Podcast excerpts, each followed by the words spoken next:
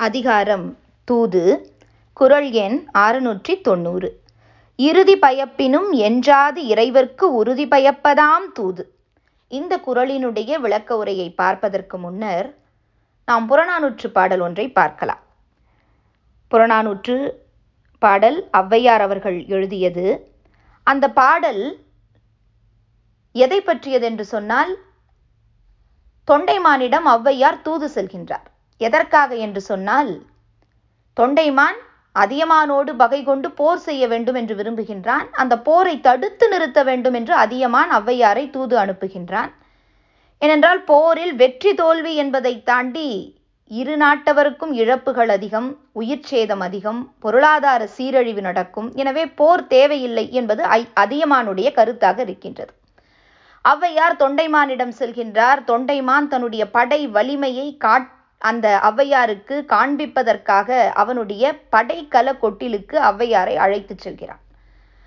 அந்த இடத்திலே அவனுடைய ஆயுதங்களை ஔவையார் பார்க்கின்றார். அவை நெய் பூசப்பட்டு கூர்மையாக மாலை அணிவிக்கப்பட்டு மயிலிறகெல்லாம் வைக்கப்பட்டு மிக கூர்மையாக வாலும் வேளும் வில்லும் இருக்கின்றது. அதை பார்த்து ஔவையார் சொல்கின்றார் அவர் ஒரு பாடல் பாடுகின்றார். என்னவென்றால் இவ்வே பீலி அணிந்து மாலை சூட்டி கண்திரல் நோன்கால் திருத்தி நெய்யணிந்து கடியுடை வியன்னகரவ்வே அவ்வே.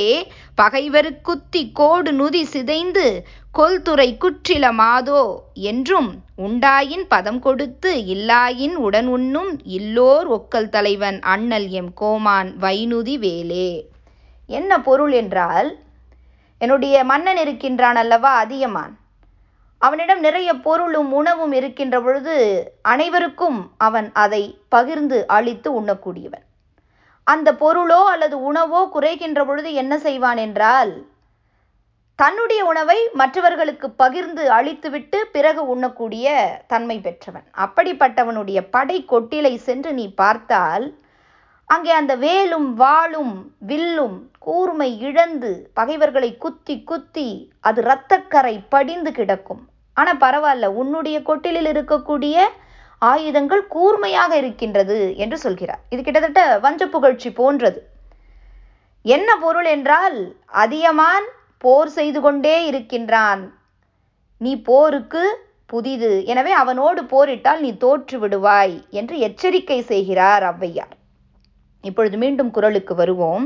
இறுதி பயப்பினும் என்றாது இறைவர்க்கு உறுதி பயப்பதாம் தூது. இந்த குரலுக்கு கலைஞரின் விளக்க உரை தனக்கு அழிவே தருவதாக இருந்தாலும் அதை எண்ணி பயந்து விடாமல் உறுதியுடன் கடமையாற்றுகிறவனே தன்னுடைய தலைவனுக்கு நம்பிக்கையான தூதனாவான் என்று விளக்க உரை எழுதுகிறார் கலைஞர்.